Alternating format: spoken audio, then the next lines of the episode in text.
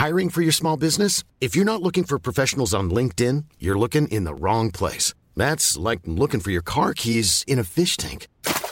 LinkedIn helps you hire professionals you can't find anywhere else, even those who aren't actively searching for a new job but might be open to the perfect role. In a given month, over 70% of LinkedIn users don't even visit other leading job sites. So start looking in the right place. With LinkedIn, you can hire professionals like a professional. Post your free job on linkedin.com slash people today. Ryan Reynolds here from Mint Mobile. With the price of just about everything going up during inflation, we thought we'd bring our prices down. So to help us, we brought in a reverse auctioneer, which is apparently a thing. Mint Mobile unlimited premium wireless. Ready to get 30, 30, bit to get 30, bit to get 20, 20, 20, bit to get 20, 20, bit to get 15, 15, 15, 15 just 15 bucks a month. So, Give it a try at mintmobile.com slash switch. $45 upfront for three months plus taxes and fees. Promo rate for new customers for limited time. Unlimited more than 40 gigabytes per month. Slows. Full terms at mintmobile.com. Life is full of awesome what ifs, and some not so much, like unexpected medical costs. That's why United Healthcare provides Health Protector Guard fixed indemnity insurance plans to supplement your primary plan and help manage out of pocket costs. Learn more at uh1.com. Vi är denna vecka sponsrade av Indie Beauty. Och Sofie, det här tycker jag är extra fint och extra roligt. Ja men Indie Beauty är ju ett skönhetsvarumärke som jag tror att väldigt många känner till, men det jag älskar mest det är att Indie Beauty liksom vill vara mer än bara produkter, vilket de ju också är. Exakt. Indie Beauty står ju för Independent Beauty, skönhet på dina villkor och för din egen skull.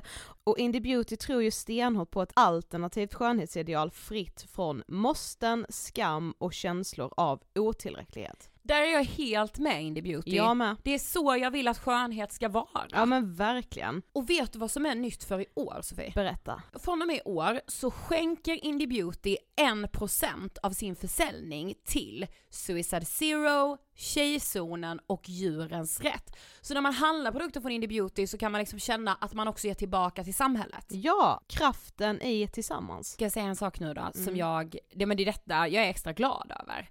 Nu har Indie Beauty tagit fram en keps och den tycker jag ändå så på sommaren, skydda sig från solen. Jättebra, jag älskar kepsen. Men det bästa, de bidrar till Suicide Zeros viktiga arbete för att minska antalet självmord och självmordsförsök. Så för varje såld keps så går hela vinsten, 100 kronor, direkt till Suicide Zero. Då kan man liksom göra nytta både för samhället och sin hud på en och samma gång. Ja, och kepsen kostar 169 men alltså hela vinsten går då som sagt till Suicide Zero. Mm. Så om man vill göra skillnad när man är där ute i solen, nu när den börjar titta fram, då ska man välja den här kepsen. Den säljs exklusivt på indiebeauty.se och på Apotea. Tillsammans kan vi skapa en ljusare framtid. Vi ses med kepsarna på! Tack Indie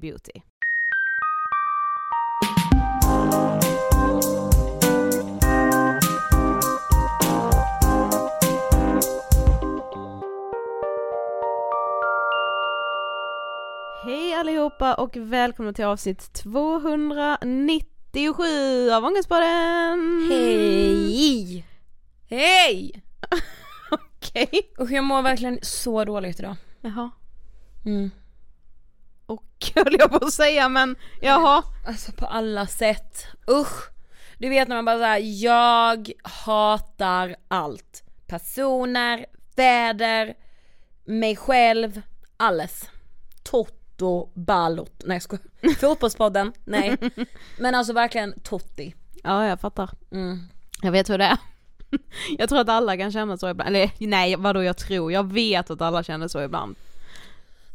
Men har det inte att göra också för att du har ont i huvudet? Ja jo jo, alltså givet. Mm. Men, Då blir det liksom att man går in i ja, det är så dagen jobbigt. på ett Alltså det är så negativt sätt. jobbigt för Mm. det triggar så mycket ångest i mig. Precis, för att du tänker att nu kommer jag ha ont i huvudet för resten av mitt liv. Nej men inte bara det, men också bara själva känslan ont i huvudet. Ja, Och så tänker jag på så här, vad är det bara? Acceptera smärtan. mm.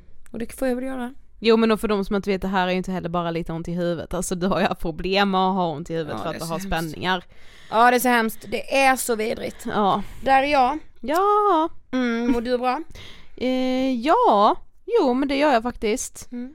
Det skulle du säga att jag har en eh, tre plus dag ändå kanske? Usch. Vadå usch? Jag blir så avis. Jaha men Men jag tror jag kommer ha det för jag ska göra trevligheter ikväll. precis det är det jag också tänker att så här, den, det lyfter ju. Mm. Just, nu är min ett. Ja, men just nu kanske det är en tvåa.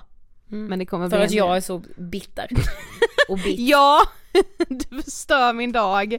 Nej, Mm. för att jag bara har vant mig vid att så här, livet är ju bara två plus har vi ju sagt. Mm. Och jag gillar det på Ja. något sätt. Jag gillar att anamma det. Ja, nej men det, det är bra. Vi är denna vecka sponsrade av våra otroliga fina vänner Hemmakväll! Åh, nej men och nu har ju också, när vi spelar in det här så är det ju tisdag Mm. och nu har ju precis en helg passerat där vi har firat lösgodisets dag. Ja det firades ju onsdag, torsdag, fredag, lördag, söndag förra veckan. Jag maxade guldburken för 99. Ja, jag bunkrade skulle jag säga för det var ju extremt mycket erbjudanden i butiken. Ja, det Så är smart. alla mina vänner som hör det här, ni är hjärtligt välkomna hem till mig på snacksmys hädanefter. Mm. Men så här är det Sofie, Mm. nu kommer det vara lite annan stämning på hemmakväll. Ja, Kanske ni tänker så här, vad menar du? Jo, jag menar såklart att det kommer vara lite mer spooky, det kommer vara läskigt. för nu nalkas halloween! Ja.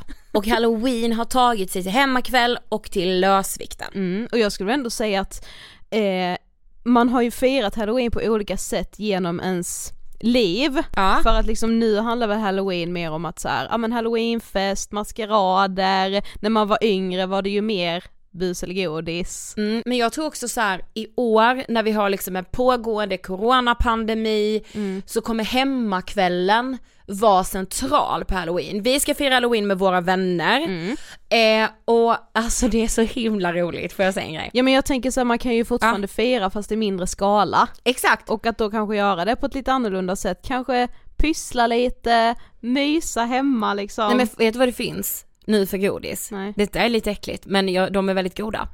Jättespindlar. Ja det låter lite Men otrevligt. jo men fattar du med grejen vilken stämning det blir med det här? Ja. Och, och som du var inne på just med liksom att man kan pyssla lite och så här. Mm. Jag tänker att du och jag faktiskt ska göra det för våra vänner Mm. till halloween. Att vi liksom ska så här ja men skapa liksom några godisfigurer typ. Det är lite kreativt med. Ja. Alltså du vet, det, det är lite kul att få känna sig kreativ och att också då få göra det med någonting man faktiskt tycker är gott också. Ja det är så kul! Sånt jävla plus i kanten ju. Ja verkligen. Och dessutom så har det hänt en annan väldigt rolig grej som jag tycker är så innovativt. Ja, faktiskt idag när Mm. ni lyssnar på det här, alltså torsdagen den första oktober.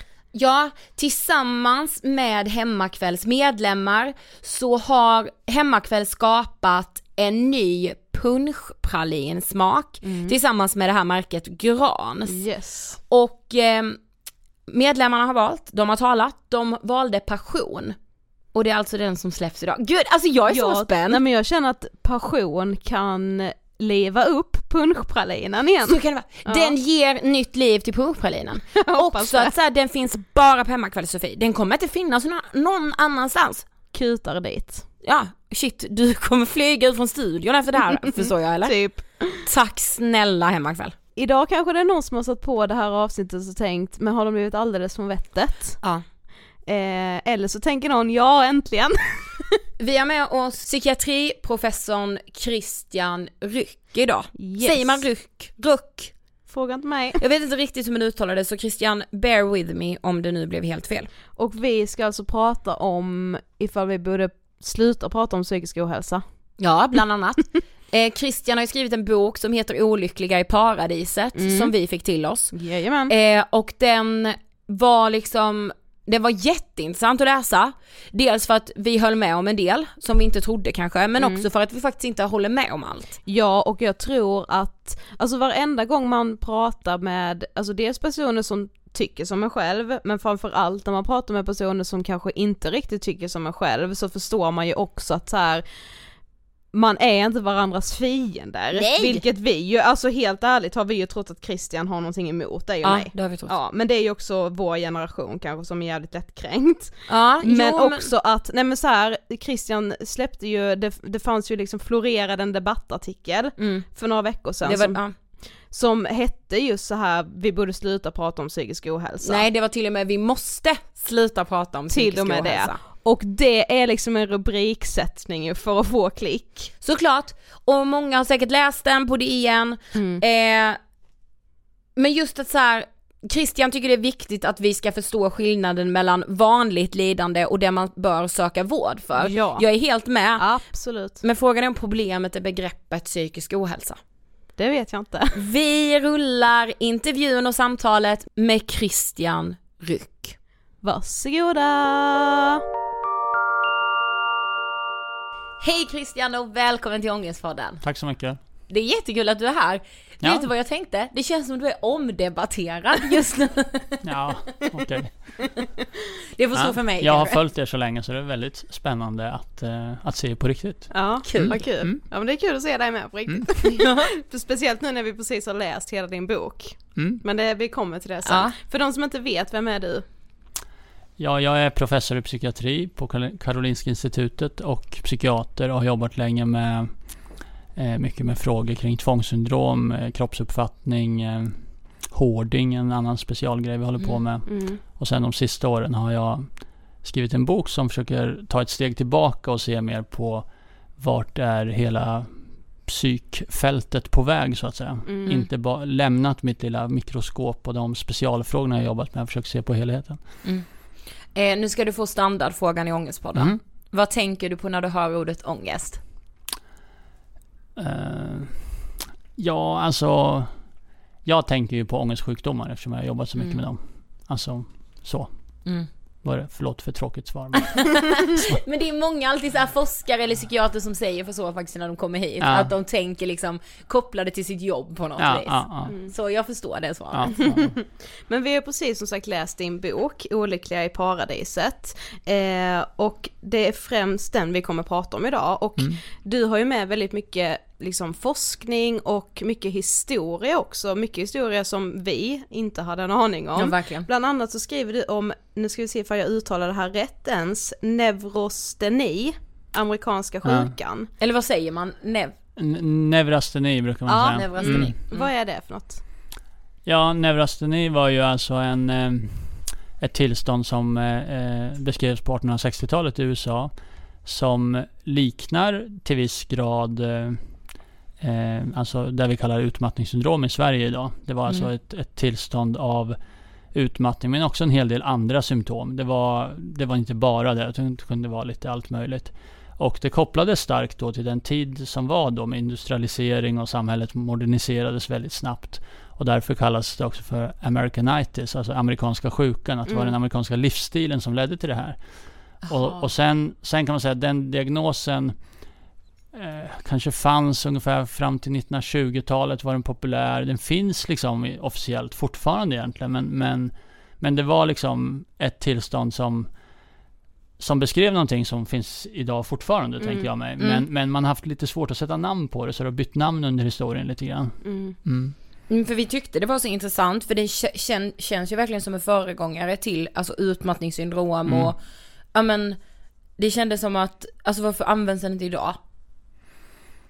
Ja, ehm, jag tänker att det ersattes i hög grad av depression. Men det hade också li- lite med diagnosens, hur ska man säga, karriär att göra. Att eh, eh, när den kom, då var det neurologer som var som skötte mentala problem mycket. Va? Mhm. Freud var neurolog också till exempel. Mm. Och eh, ehm, eh, det här ledde ju till att man öppnade olika vilohem och det var alla möjliga behandlingar som idag låter märkliga. De kanske inte var så märkliga då, för det var sånt man, man behandlade med, med olika droger och liknande. Men, eh, men sen tror jag många tänkte att depression liksom ersatte det här begreppet lite grann. Och det är egentligen samma diskussion som finns idag kring utmattning. Hur skilt är det egentligen från depression? Är det en Mm. variant av depression eller inte det? Mm. Och så. Mm, det kommer vi komma in på Ja. mer. Mm. Men alltså om man tänker liksom tiden vi lever i idag, vi har ju pratat väldigt mycket om det att vi upplever samtiden som väldigt nej men stressad och ganska, alltså att det finns liksom Många mår dåligt helt enkelt. Mm. Men skulle du säga att så här, är tiden vi lever i idag värre än våra förfäders? Eller liksom, är det svårare att må bra? Mm. Ja, det är ju en fråga som är eh, liksom provocerar en del. Va? Att jag tror man kanske får skilja på förutsättningar att leva och upplevelsen av hur, hur det är att leva. Va? Mm. Det, det vore ju absurt att påstå att inte våra förutsättningar idag är extremt mycket bättre än tidigare, eller hur? Jag Jo. menar, om, om man verkligen tycker om man verkligen tycker det, om man säger i Sverige liksom att, att, att vi inte har det bra, det tänker jag mig ett ohyggligt privilegierat perspektiv i så Mm. fall. Va? Men, men, ehm, och, och, men det verkar ju som att trots de otroliga förbättringar som vi gör i samhället, alltså de märker vi ju inte av dag för dag, men Nej. ändå 10, 20, 100 år tillbaka som Ja, är ju precis. otroliga. De har vi liksom inte, det är inte så enkelt som bara att minskar man jävlighet i samhället så trillar det ut eh, bättre psykisk hälsa på andra sidan. Det, det är ju det som är den stora utmaningen Ja. tänker jag. Och det är det som är intressant med det här exemplet med neurasteni. Att då, Ja. det, det kopplar man ju väldigt mycket till samtidens eh, ja, men liksom tempot i samhället, industrialisering, Ja, nöjen, biografer eller allt vad det kan ha varit. Va? Mm. Eh, och det är väldigt lätt att vi gör det idag också. Det är lite det jag skriver om med stress och så. Att det är, det, det är på något sätt svårt för oss att rycka oss loss ur det här perspektivet att vi studerar vår närhet, an, våra grannar, hur de lever, jämför oss, för, Ja. förstå vår, oss själva utifrån hur det är just nu. Det funkar inte riktigt att säga att ja, men för 20 år sedan var det si eller i ett annat land är det så. Det, det hjälper liksom inte. Våra hjärnor funkar uppenbarligen inte så. så att, så, men, men ändå kan man nog säga att det har ofta varit ett misstag att tolka in för mycket ur samtiden för att förstå hur man mår. Mm. Och ofta har man dragit fel slutsatser och, och trott att det är något särskilt.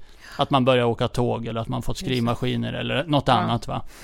Eh, så, så det är ju vi- viktigt att tänka på att eh, det som ofta känns som att det beror på om vi tar skärmar som en sån typisk grej som di- diskuteras idag. Mm.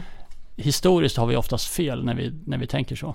Mm. Det betyder inte att vi kommer att ha fel varje gång, Nej. men lite ödmjuk ska man vara. Men Mm. kan man ta något exempel på vad man har skyllt på innan som sen har visat sig inte Mm. vara anledningen? Alltså, Mm. Ja, jag har ju med ett väldigt sorgligt exempel i boken. Det handlar ju om autism som jag beskriver dess historia. Va? Där, det var ju jätteovanligt förr i Sverige. 1976 fanns det 500 personer i Sverige som hade det. De bodde på institution ofta. Mm. På de institutionerna skildes de oftast från sina föräldrar. Alltså de, de bodde där och, och för resten Skulle av leva livet. där, ja. Mm. Och en av bakgrunderna till det, att man skilde dem från föräldrarna, var ju föreställningen att, att eh, det var, man kanske inte sa rakt ut föräldrarnas fel, men barnets reaktion, tillbakadragenheten och att man inte kommunicerar med föräldrarna, det berodde på att barnet kände av att föräldrarna inte önskade barnet. Så att Alltså det, det är ju groteskt att, Mm. att säga det här nästan. Ja. För att eh, den, den skuld Ja. som föräldrarna hade, de hade inte bara ett barn med väldigt stora problem, utan det var också deras fel. Just. Och dessutom föreslog man att man skulle ta barnet ifrån dem. Alltså Mm. det är Nej, horribelt. det är. Så att, så att den, de sådana strömningar som fanns då på kanske framförallt 70-talet, och, men faktum är att det här finns i Frankrike till exempel fortfarande, Ja, den här typen av mm, grejer. Du skrev Så, så det är liksom inte... Men, men liksom så att under den tiden var ju den här kritiken mot föräldragenerationen extremt stark. Man hade väldigt mycket förklaringar som var väldigt kraftfulla förklaringar. För, för den typen av förklaringar var ju individspecifika. Och med det menar jag, man kunde säga till en person, i ditt fall beror det på att du har haft den här liksom, psykiska konflikten med din mamma. Mm. Det är ju liksom det är ju mycket, en mycket liksom häftigare förklaring än att säga till någon Ja det kan bero på arv och miljö och vi vet inte sä- något särskilt. Liksom, liksom, Vi kan inte säga något specifikt. Det är ju Mm. liksom så allmänt. Vad ska man göra med den informationen? Mm. Så att många av de, liksom, vad jag skulle säga felaktiga förklaringar har ju haft fördelen att de har varit väldigt eh, kraftfulla liksom, Mm. och, och liksom konkreta. övertygande och, och betytt väldigt mycket Ja. för människan. Mm. Mm. Det. Men, men det har varit haverier och katastrofer som har följt. Men vi tänkte att vi ska fortsätta lite här på stressen. Mm. Hur skulle du säga att stressen blev household? Ja, just det. Så att eh, alltså det moderna stressbegreppet brukar man hänföra till en eh, kanadensisk forskare som heter Hans Seljes. Och han myntade då, eh, eller gjorde sina första studier i slutet på 1930-talet på eh, försöksdjur. Mm. Som han stressade på olika sätt som vi kanske inte idag förknippar stress. Han klippte av svansen och opererade bort saker och injicerade med heroin och liknande. Så att det var liksom en, en väldigt brutal eh, stress jämfört med vad det kanske idag kallas stress. Mm.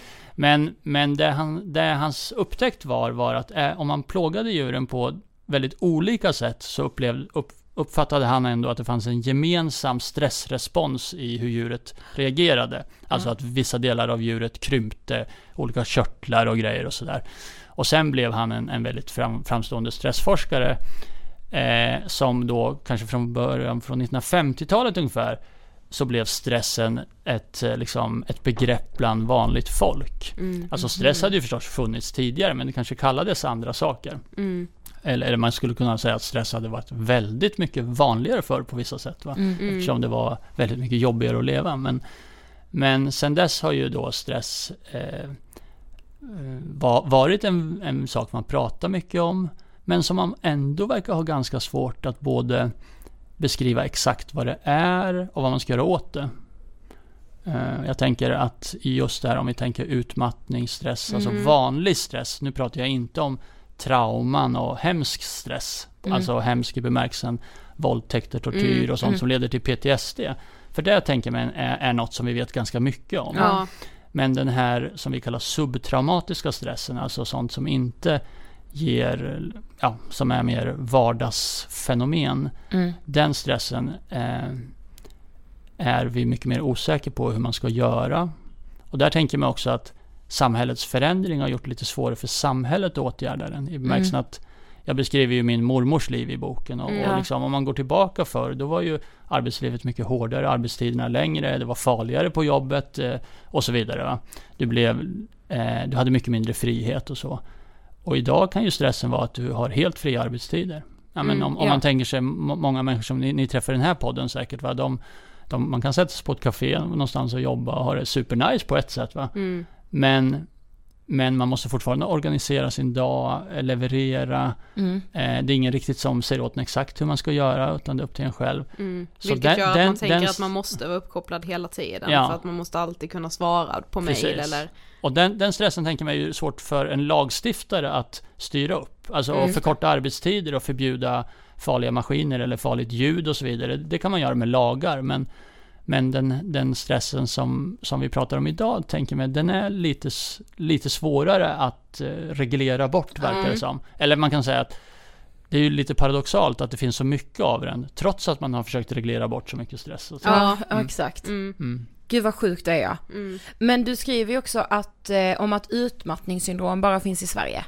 Det är jätteintressant. Ja, alltså, och med det menar jag då att diagnosen finns bara i Sverige. men jag menar exakt. inte att, att besvären inte finns i andra Men alltså länder. utmattningssyndrom som diagnos. Ja. Alltså berätta, hur, hur fasen kan det vara så? Ja, så att... Eh, som sagt, kronisk stress fi- finns, eh, finns överallt Ja. eh, och så då. Men, men i Sverige har man sedan 2005 infört en, en speciell diagnos som då heter utmattningssyndrom som har kriterier som har getts ut av en, i en skrift av Socialstyrelsen 2003. Det handlar om att stressen ska ha funnits i minst sex månader, symptomen ska ha funnits i två veckor och det finns det. liksom de här och de här symptomen listas där då. Mm. Eh, och eh, det här har ju nu blivit en relativt vanlig diagnos. Eh, det kom en rapport förra veckan av Försäkringskassan som visar att det blir en tilltagande vanlig sjukskrivningsdiagnos Mm. också. Då. Och eh, så att eh, andra länder har inte den här diagnosen. Där finns det andra diagnoser man kan sätta som också finns i Sverige. Och i boken beskriver jag lite historien, hur det gick till när den här diagnosen kom till då. Och jag berättar den på ett lite annat sätt än det har berättats förut. Eh, och det jag, grundproblemet kan man säga här är att ganska många av de som får diagnosen utmattningssyndrom eh, får inte särskilt bra hjälp och många av dem är sju- sjuka länge. Mm. Eh, och jag tänker att en anledning till att man inte får bra hjälp är att vi vet så lite om det här. Och ett sätt att, om man får uttrycka sig rakt på sak, man kanske har skjutit sig lite i foten genom att skapa diagnosen bara i Sverige. Eftersom det innebär att vi bara har information från Sverige när vi ska förstå vad vi ska göra. Om man tänker sig depression eller schizofreni eller paniksyndrom, då har vi hela världen studier, erfarenheter. Så det finns ändå någon slags internationell konsensus hur man ska agera. Ja. Eh, här är det ganska så oklart skulle jag säga. Och jag menar också att, eh, att diagnosen har skapats i en berättelse om stress som bitvis är skrämmande. Alltså att stress är farligt eh, stämmer ju. Men det stämmer inte alltid. Eh, till och med Hans Seljes då, den här råttplågaren från Ja. 1930-talet. Han pratar ju om, från början när han skapade stressbegreppet om distress och eustress. Där den ena var farlig stress och den andra var positiv stress. Till exempel om man ska starta Ångestpodden, är ju stressigt. Mm. Eh, eller om man ska göra något annat som är fantastiskt.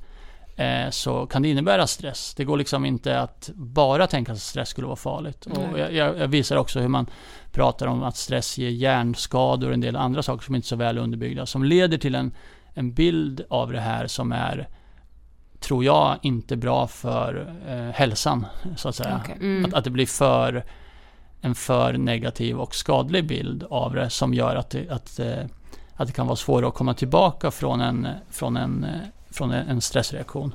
Men tycker du att man ska plocka bort diagnosen utmattningssyndrom? Eller vad skulle man liksom, vad skulle man ge de patienter som ändå har blev, blivit diagnostiserade med utmattningssyndrom Mm. nu i Sverige? Vad, vad ska man... Ja, alltså nu, nu tror jag när vi har tiotusentals personer som har diagnosen att nu liksom bara rycka bort den från dem, det skulle ju vara orimligt. Liksom. Mm. Så det kan man inte göra. Men hela diagnossystemet håller på att uppdateras till ICD-11. I Sverige har vi något som heter ICD-10, alltså Ja. Världshälsoorganisationens, det är liksom ett kodsystem för diagnoser Ja. kan man säga. Mm. Och ICD-11 internationellt är inte utmattningssyndrom heller med. Så det blir ju lite slags eh, stort test för den här diagnosen. Ska den återigen åka in i vårt diagnossystem eh, ut, och, och här, här kommer ju liksom problemet. Man har ju liksom, det jag menar att man har glömt bort här, det är ju att testa diagnosen. Är, det här, är de här kriterierna det bästa sättet att beskriva de här, den här diagnosen? Alltså varför ska det vara sex månaders stress? Varför Ja. inte tre månader? Varför inte ett år? Mhm. Och, och för andra diagnoser, då finns det liksom sätt att testa dia- diagnosens kvalitet så att säga. Eh, hur, för diagnoserna är ju en slags beskrivningar av Mm. saker. Och då är det viktigt att de, de beskrivningarna blir bra. Vi pratade ju redan tidigare om att det här är egentligen problem som man har beskrivit i 150 år men inte riktigt var säker på hur man ska beskriva. Och då, då blir det här ganska viktigt. Och då är det, tycker jag, väldigt olyckligt att Socialstyrelsen har struntat i att kräva den forskning som man gör internationellt när man inför en diagnos. Men hur har man då kommit fram till att det ska vara sex månader i... Det har man eh, pratat ihop sig om helt enkelt i en grupp. Mm. För man, ja men precis som du säger, man blir ju ganska, alltså jag blir besviken på Socialstyrelsen när jag hör sånt här för Mm. jag tänker att, alltså som medborgare så tar man väl ändå för givet att det, ja men att det Att en allt är vattentätt Precis. när det lanseras, eller så här, alltså om de kände för att anta den men så här eller alltså, för Mm. jag menar, jag tror att det kan bli, om man lyssnar på det här och själv har diagnoser så tror jag nästan man kan känna sig så här, förmin, inte förminskad men ni förstår, förstår ni vad jag menar? Att man Mm. känner att så här, jaha, är inte det här på riktigt då, mina känslor liksom? Mm. Är inte jag sjuk? Ja exakt. Mm. Precis, och, och, och då kan man ju säga att de här, det här är ju väldigt mycket på det riktigt va och som vi kanske kommer till senare också så menar jag dessutom att allt lidande även utanför diagnoser är ju på det riktigt och Mm. viktigt och värdigt liksom. Men, men, men eh, det här handlar ju mer om hur ska vi på bästa sätt hjälpa människor som lider av kronisk stress. Mm. Och eh, idag eh, får man hjälp men vi behöver göra den hjälpen bättre. Mm. Och då gäller det att formulera di- diagnosen så bra vi kan. Och då finns det liksom internationell standard hur man gör det. Att hoppa över det är olyckligt. Mm. Eh, jag förstår att, för mä- människor som, som hör om det här kan det lå- låta liksom oroande. Men det, eh, jag, jag tror inte man behöver känna så. Utan jag, jag tror man kan finna, känna viss förtröstan i att folk försöker göra det här bättre. Och det viktigaste är ju att man får bra behandling. Exakt. Och där tror jag också att eh, att eh, där finns det mycket mer att göra. Mm. Ja, men, eh, något som jag inte skriver om i boken, men vi kan ha det som en extra Mm. grej här. Och det, är ju att, det är att multimodal rehabilitering som är standard i, som behandling för det här i, i Region Stockholm som är Mm. upphandlat då. eh, i ett- enligt ett speciellt avtal på 11 ställen i Stockholm ges det här och på andra ställen i landet också. Det saknar ju tyvärr forskningsstöd, den metoden. Och då, då tänker jag mig, varför ska de här patienterna utsättas för den risken det innebär att få en behandling som man inte vet att den funkar? Mm. Medan vi vid hjärtinfarkt har halverat dödligheten på 10 år och Exakt. alla i Sverige får superbra hjälp. De tar EKG-ambulansen, det rullades upp på ett Exakt, rum, de spränger mm. upp dina kranskärl. Top notch åt alla va? Så att eh, här, här menar jag att de här, de här besluten drabbar patienterna. Ja. Det, det är liksom inte det är liksom inget intellektuellt problem för mig att det här skulle vara någon slags hårklyveri om vi ska kalla det det ena eller det andra. Utan om man inte gör det här på ett bra sätt så blir det sämre för patienterna. Mm. Det är lite som att när det kommer till det psykiska kan man liksom experimentera lite för att det är bättre än att inte göra någonting alls kanske man tänker. Men Ja. fast det är ju viktigt att också göra det ordentligt från början. Mm. Och då, då, då, då tror jag att det är ju bättre så, alltså, jag menar inte att multimodal rehabilitering skulle vara att Sämre jag vet att att det är inte- dåligt. Nej. Nej, nej. Men jag tänker att det är bättre om vi vet att det är bra än att vi inte vet. Mm. Eh, och eh, där tänker man att det är ju inte det är ju inte så himla, alltså man skulle ju kunna kräva att, att de, de som, alltså regionerna som köper den här vården skulle ju helt enkelt kunna kräva och se, och se resultat innan man betalar för det. Mm. Just det. Det är ju inte omöjligt att göra. Nej. Men hur ska man då hitta en balans mellan att ha respekt för den här farliga stressen, för stress kan ju också vara farligt, samtidigt som man inte ska vara för rädd för stress. Ja, jag, jag tänker ju, jag, menar, jag skriver ju boken själv och jag, menar, jag, kan, jag kan se det nästan i realtid nu när jag själv lanserar en bok. Hur stressen ökar på ett sätt som är eh, liksom svårt att hantera. Va? För det är klart, när man lanserar en bok, det är ganska svårt att säga jag orkar inte vara med i Ångestpodden eller jag, jag tackar nej till Dagens Nyheter eller så. Va? Det, det, det skulle, om man har jobbat så länge med att skriva ihop något så är det svår, svårt att reglera eller hur man ska säga eller, eller göra. Va? Så att jag har väldigt respekt för liksom de stressreaktioner som jag själv har upplevt och andra upplever. Och jag vet att många har upplevt dem. Och, och där, där tror jag att tyvärr har det varit rätt mycket så nu att eh, man har inte fått den hjälp man, eh, liksom man, har, man har kanske inte vetat hur man ska göra eller fått någon hjälp i det akuta. Så att stressen blir kronisk och sen hamnar man i, i ett mycket mer svårhanterligt eh, tillstånd senare som, som tar åratal att återhämta sig ifrån. Så, så min egen liksom, eh, liksom, hur ska jag säga, det, det, hur jag tänker själv kring det här, Ja. kring mig, mig själv. Så är det ju så att jag tänker att man måste ha någon slags absoluta gränser kring arbete. Att en del saker får vänta eller bli ogjorda. Det, det, det, det måste vara okej. Mm. Det är inte vi viktigt och egentligen är det ju ingen som Egentligen är det nästan ingenting viktigt så att säga. Nej, Eh, speciellt om Även man en ligger och outgiven är bok är okej sjuk. liksom, eller en inställd podd är okej och så. Ja, men precis. och sen tänker jag mig det med återhämtning är ju ofta det svåra. Va? Att, Mm. att eh, när man blir stressad prioriterar man ofta bort det som är viktigt för en. Alltså typ, det kan vara träning eller det kan vara att gå ut och träffa Exakt. kompisar eller göra något roligt. Man, man försöker i all stress bara liksom plöja sig fram Ja. genom det viktigaste. Mm. Och det är ju en farlig strategi. Att, att inte ha någon slags återhämtning. Mm. Och, och att vara dålig eller eh, liksom inte lyckats eh, förstå vad man behöver i den situationen. Mm. Och det är lätt att inte lyckas med det Mm. för, eftersom man är stressad. Men, men jag tänker många människor har liksom, om man har Kanske om man tänker så många av de utmattade är ju kvinnor som är yngre va? Att liksom de, om man har småbarn, liksom man försöker bara få det gjort. Och eh, eh, då, då tror jag om, om man kan tänka på så här, okej vilka aktiviteter ger mig någonting egentligen? Mm. Och de måste jag hålla på med. Mm. Jag kan inte prioritera bort dem för då kan man halka dit. Mm. Eh, så allt det här som jag säger nu men, eh, är ju hur jag ser på det. Mm. Och, men samtidigt tänker man också när man har en sån stressreaktion så tror inte jag att det är hjälpsamt för mig att tänka nu håller jag på att få en hjärnskada. Nu Nej. håller jag på att bli skadad för alltid. För det är ju vad en hjär- hjärnskada betyder. Mm. Det, där känner jag, i en sån situation är, är den typen av budskap väldigt skrämmande. Då får man panik. Ja, man får panik och det, det är svårt också för ibland måste man ju stå ut med lite stressreaktioner också. Ja. En del saker är ju stressiga på riktigt. Mm. Och om jag vill ha en familj eller om jag vill starta en podd som ni har gjort eller något annat. Då, då kommer jag behöva liksom, eh, en del saker kommer vara jobbiga liksom. Och, och allt det kan man ju inte tacka nej till så att Nej. säga. Men jag tänker ju typ mycket, alltså problemet, alltså om jag bara tittar på, ja men den liksom, min vänskapskrets där jag arbetar, jag tycker ju snarare att problemet är att alla tänker att men jag klarar av stressen, jag klarar av det här. Eh, för mig är det lugnt, jag kommer inte liksom halka dit, jag kommer inte gå in i väggen. Alltså det typ upplever jag som är det största problemet kring ja men ett stressideal. Om att så här, ja men vadå, eh, man blir primerad om man bara sover tre timmar. För jag har en startup och det här ska flyga och jag äter bara nudlar om jag hinner. Alltså, och att så här, att det får sätta standarden. Eh, I alla fall i vissa liksom kretsar. Eh, vilket ju är skitfarligt.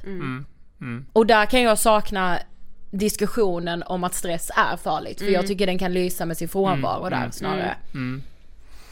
Ja, nej, jag jobbar ju inte med så coola människor i, i sjukvården och där är vi, eh, där, där tänker vi inte så skulle jag säga. Eller Nej. det kanske är någon enstaka som tänker så, men där är ju medvetandet ändå rätt så stort. Men det hjälper ju inte alltid ändå. Nej. Men det är klart, det du beskriver jag, jag, jag skriver ju lite om en liknande situation i Japan, något som heter karoshi i Japan, Mm. Exakt. där man bokstavligen jobbar ihjäl sig. Mm. Alltså över tusen personer i Japan har ju per år dör då akut på Exakt. arbetet. Va?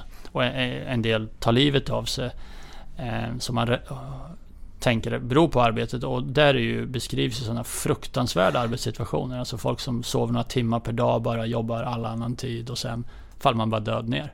Ja det är så Eh, sjukt. så att liksom eh, Det är klart att man Att det är möjligt Alltså Att liksom stressa ihjäl sig är ju möjligt Alltså det är ju inte som att eh, Att säga att stress inte alltid är farligt Eller att, att, att man inte får hjärnskador av vanlig stress det, det menar jag är ju inget frikort för att För det här du beskriver Nej. Jo, nu ska vi gå in på något annat som du, som just den här DN debattartikeln. Mm, För du gillar ju inte begreppet psykisk ohälsa, känns det som. Varför Nej. gör du inte det? Eh, ja, alltså så psykisk ohälsa i den vanligaste meningen betyder ju egentligen allt psykiskt lidande från eh, vanliga mm, enkla saker som alla människor upplever som att det är tråkigt ibland eller man är ledsen eh, om, om något tråkigt händer till den mest överjävliga psykiska sjukdom inklusive självmord tänker jag mig. Så det är liksom hela spektrumet av lidande.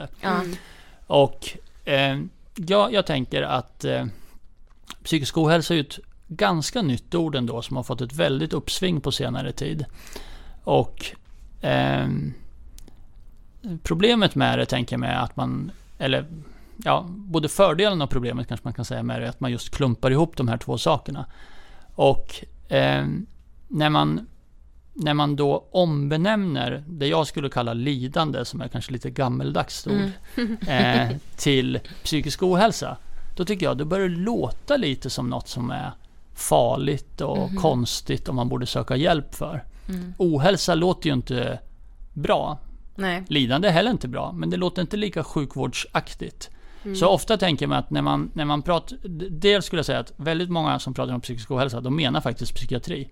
Ofta i sådana här myndighetskommunikation. Eh, du vet, vi satsar 1,2 miljarder på psykiatrin. Eh, eh, psykisk Psykisk ohälsa. ohälsa, ja, då, då, då, då går det till sjukvården. Ja. Så att liksom där är också en väldig förvirring kring vad ordet betyder. Så Ja. ibland tror jag att det är liksom ett lite mysigare sätt att prata om psykiatri och kalla det psykisk Mm. ohälsa. Men, men min, min poäng framförallt är ju att om då, om då allt mående betecknas på ett sätt som jag då menar gör det liksom onaturligt eller onormalt och eh, oacceptabelt att ha det. Då sätter man sig i en ganska svår situation. För då blir ju alla negativa upplevelser någonting som jag inte borde ha. Och, mitt, och, och, och det enda normala sättet att existera blir då att må optimalt. Och det som vi lite av, kanske var nuddat vid, Ja. att försöka må perfekt och optimalt. Det är en jäkla dum idé alltså. Mm.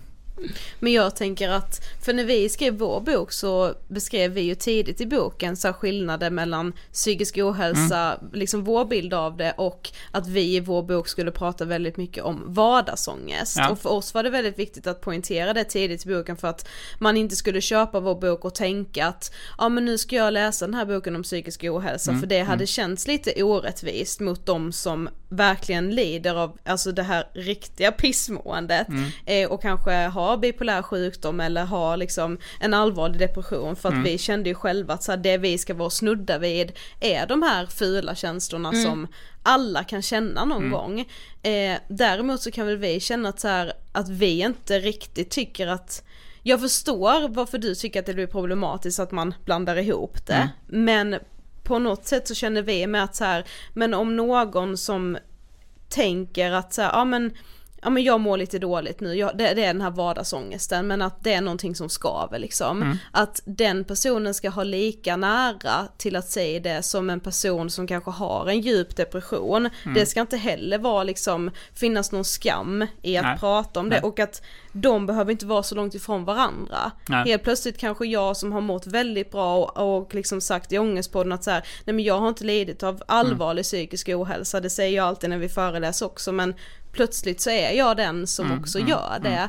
Och om man då har suddat ut gränserna mellan de här olika kanske det inte blir lika svårt att att säga också att ja men nu har jag en djup depression. Mm. Så tänker vi liksom kring att jag förstår Ja jag fattar med. problematiken. Men det är nog alltså jag älskar begreppet psykisk ohälsa, jag tycker typ det är ganska bra. För att jag tycker att så här. Sen förstår jag, men det beror på vilket sammanhang. När myndigheter eller så här, eh, socialdepartementet ska lägga fram att nu satsar vi så här många miljoner. Satsar de det på psykiatrin så tycker jag ju man ska säga det. Eller satsar man också. på information om, alltså så. Men, men jag tror, jag, jag tänker som du sa nu Sofia, att, så här, att det suddar ut gränser och gör det kanske lättare att tala om. Och sen är det såklart en jävla skillnad på att jag är svartsjuk i min relation eller att eh, jag har själv, lever med självmordstankar. Det är en jättestor skillnad. Men jag, jag ser typ inte problemet att det får rymmas i samma begrepp. För jag, Eller, jag, alltså, nej, ah. för jag tänker att skulle man liksom vara svartsjuk i en relation och känna att så här, min svartsjuka förstör min relation, jag åker ju inte till psykakuten för det, Nej. utan då kanske jag söker mig till en parterapeut liksom. Nej men eh, eh, bara för att förtydliga då. Jag menar ju, det här handlar ju inte alls om att man ska sluta prata om svartsjuka eller att man mår Nej, dåligt på, nej, av nej, nej. lindriga sorter. Det, det handlar inte om det. Jag förstår att man kan kanske tro att det handlar om det. Men eh, det handlar om eh, hur ska man förstå eh, Alltså de här gränserna som, som ni pratar om att vi suddar ut. Eh, jag, jag kan förstå lockelsen i det så att säga. Att det blir ett väldigt inkluderande begrepp. Man, eh, det låter mindre skamfyllt kanske eller så. Eh, men de här gränserna har ju också en funktion tänker jag mig. Alltså till exempel är det så att sjukvården använder de gränserna för att veta vem som ska få behandling. Sen skriver vi väldigt mycket i boken om att de här gränserna är ju, är ju väldigt suddiga och man kan absolut gå från eh, först eh, ha lindrigare problem till allvarligare problem sen och, och, och gå fram och tillbaka över den gränsen många gånger under livet. Va? Eh, och, men, men liksom den, man kan säga att den, eh, den gränsen är ju dels vem som ska få hjälp, Jo. men och, alltså hjälp av sjukvården. Ja, mig. precis, ja. Det är viktigt att säga. Jag menar inte att andra människor inte ska få hjälp.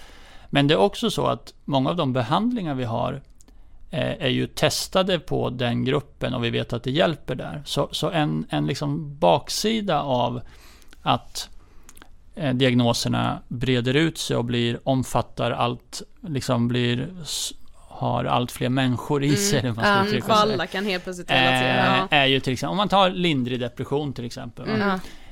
Eh, Lindrig depression, två veckor ska den vara va, för att det ska räknas så att säga. Det är ju inte supersvårt att nå det. Nej. Eh, du behöver inte ha jätteallvarliga symptom. Du behöver inte ha självmordstankar. Det räcker med att du känner dig nedstämd, sover Mm. dåligt, ångest, eh, eh, inte känner dig vital, lätt blir trött. Att boom så har du diagnosen. Mm. Och jag tänker att eh, depression kan man få jättebra hjälp för psykologisk behandling. Man kan få läkemedel som funkar bra. Eh, men jag tror det finns ganska många som egentligen eh, må, mår som jag beskrev nu i två veckor för att, de, att det finns ett problem i deras liv. Eh, man blir mobbad, man eh, har, bo, lever i en dålig relation, man har ett svintråkigt jobb eller vad vet jag. Saker som inte är bagatellartade. Det är inte så att det, det lidandet inte är på riktigt. Nej. Men är den bästa förklaringen att få diagnosen depression Aha, och en depressionsbehandling? Eller kan den diagnosen och behandlingen i själva verket göra att du inte tar tag i ditt problem Mm, utan man fattar. sätter in på SSRI. Mm, Nästa gång du kommer följer man upp dina biverkningar på SSRI. mm. Efter en månad har du ingen effekt. Man höjer dosen. Ett år senare är du på tre SSRI, men du har samma problem kvar. Mm. Du mår lika Ja, dåligt. When you're ready to pop the question, the last thing you want to do is second guess the ring. At Bluenile.com, you can design a one of a kind ring with the ease and convenience of shopping online.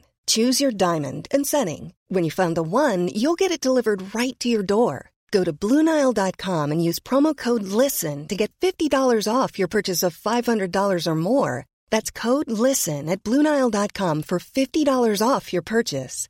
Bluenile.com code LISTEN. I'm Sandra, and I'm just the professional your small business was looking for. But you didn't hire me because you didn't use LinkedIn jobs. LinkedIn has professionals you can't find anywhere else, including those who aren't actively looking for a new job but might be open to the perfect role, like me.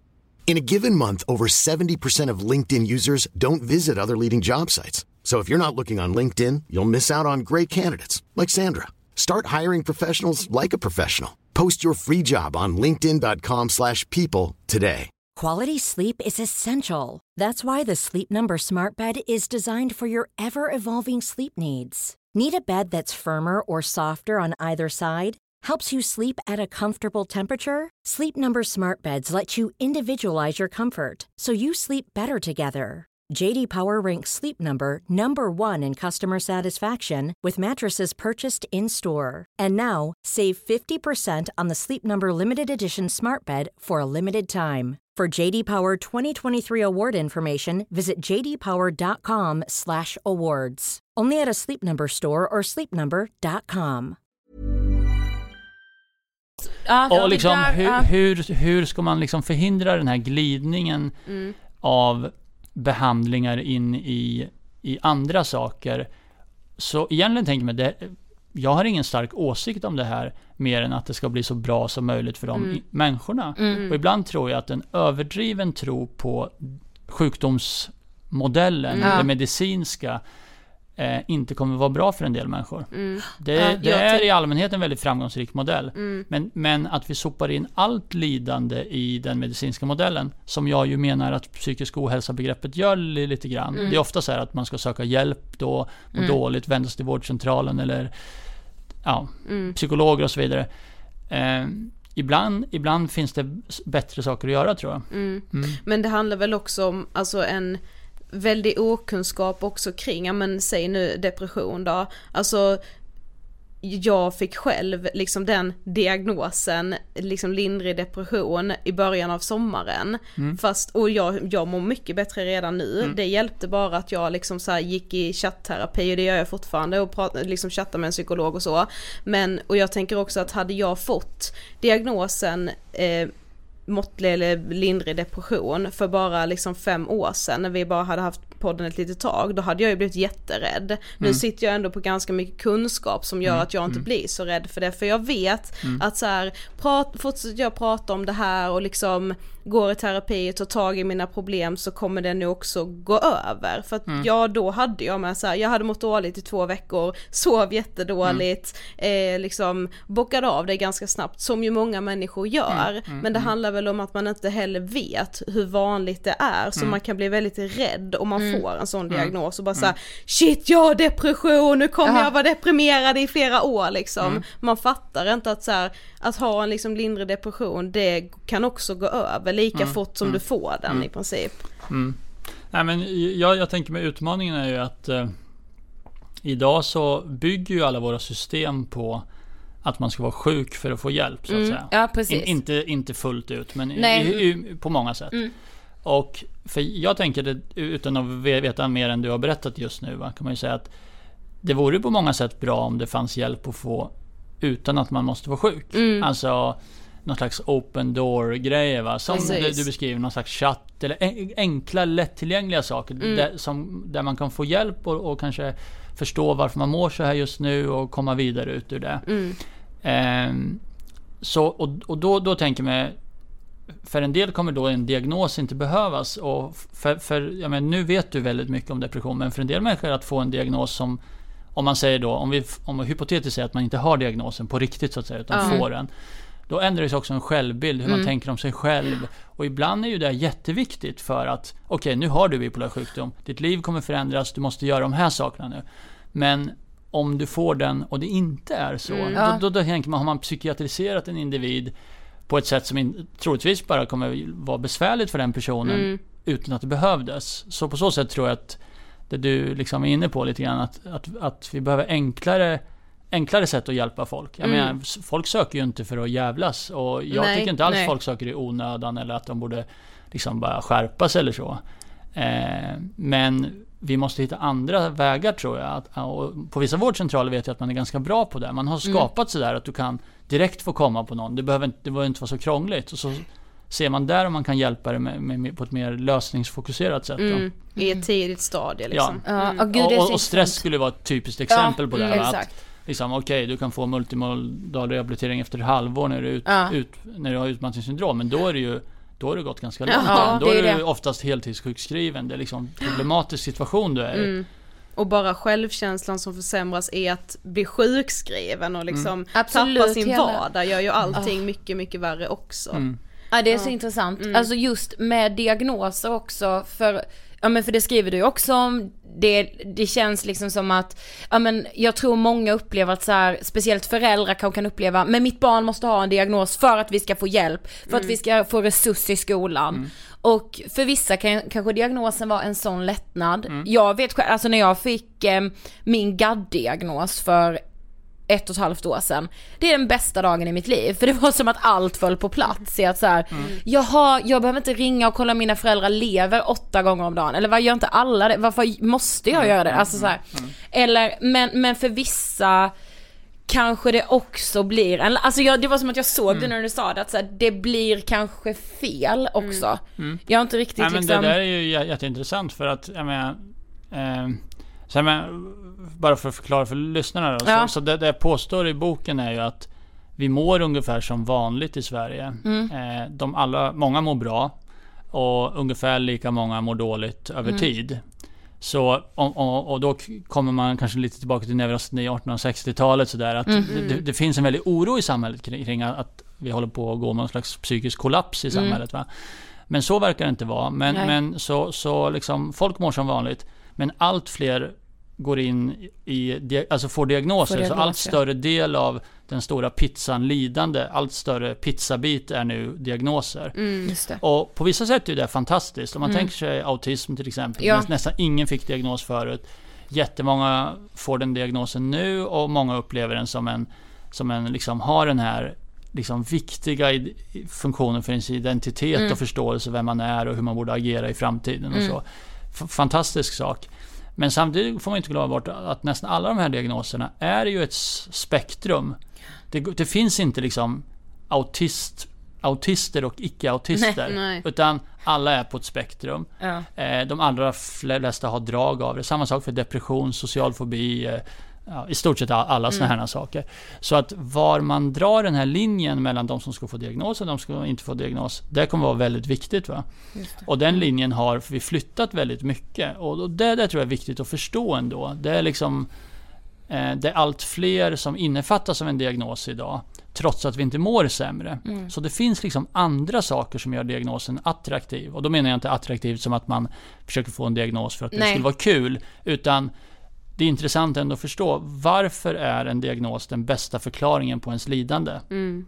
Eh, jag, beskriver också i boken hur man tidigare haft andra, liksom mer filosofiska eller religiösa förklaringar till ens lidande. Alltså att lidande Mm. haft en, en egen värld. Precis. Och en del av den världen har varit psykisk sjukdom. Ja. Men nu känns det som att det finns liksom inte så mycket konkurrens och den medicinska modellen har blivit fruktansvärt framgångsrik. Men om vi då använder oss lite till av begreppet psykisk ohälsa. ja.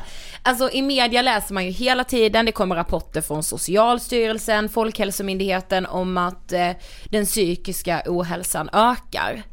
Ehm, och vi har ju bland annat haft med Ulla-Karin Nyberg, suicidforskare, som pratade om det här med oss och eh, Britta Alin Åkerman jobbar på NASP. Ehm, Och de var ju liksom rörande överens om att psykisk ohälsa ökar. Men Mm. gör det det? Vad säger, eller vad är, svårt din bild liksom? bestrida det när de så framstående Det var det vi sa. Det var därför vi vi fram eh, de tunga namnen. Men eh, ja, eh, så jag menar, de håller ju på med suicid särskilt och det är ju Mm. ett intressant exempel då att det är ju ungefär 1500 suicid per år i Sverige Mm. och det är ju liksom varje enskilt fall är ju en liksom våldsam tragedi va. Mm. Men samtidigt är det ju färre än det var förut i Sveriges historia. Eh, de siffrorna kan man ju de kanske inte alltid är helt jämförbara för idag kanske man överlever oftare om man gör ett självmordsförsök. Det Mm. finns liksom, det speglar inte totalt måendet.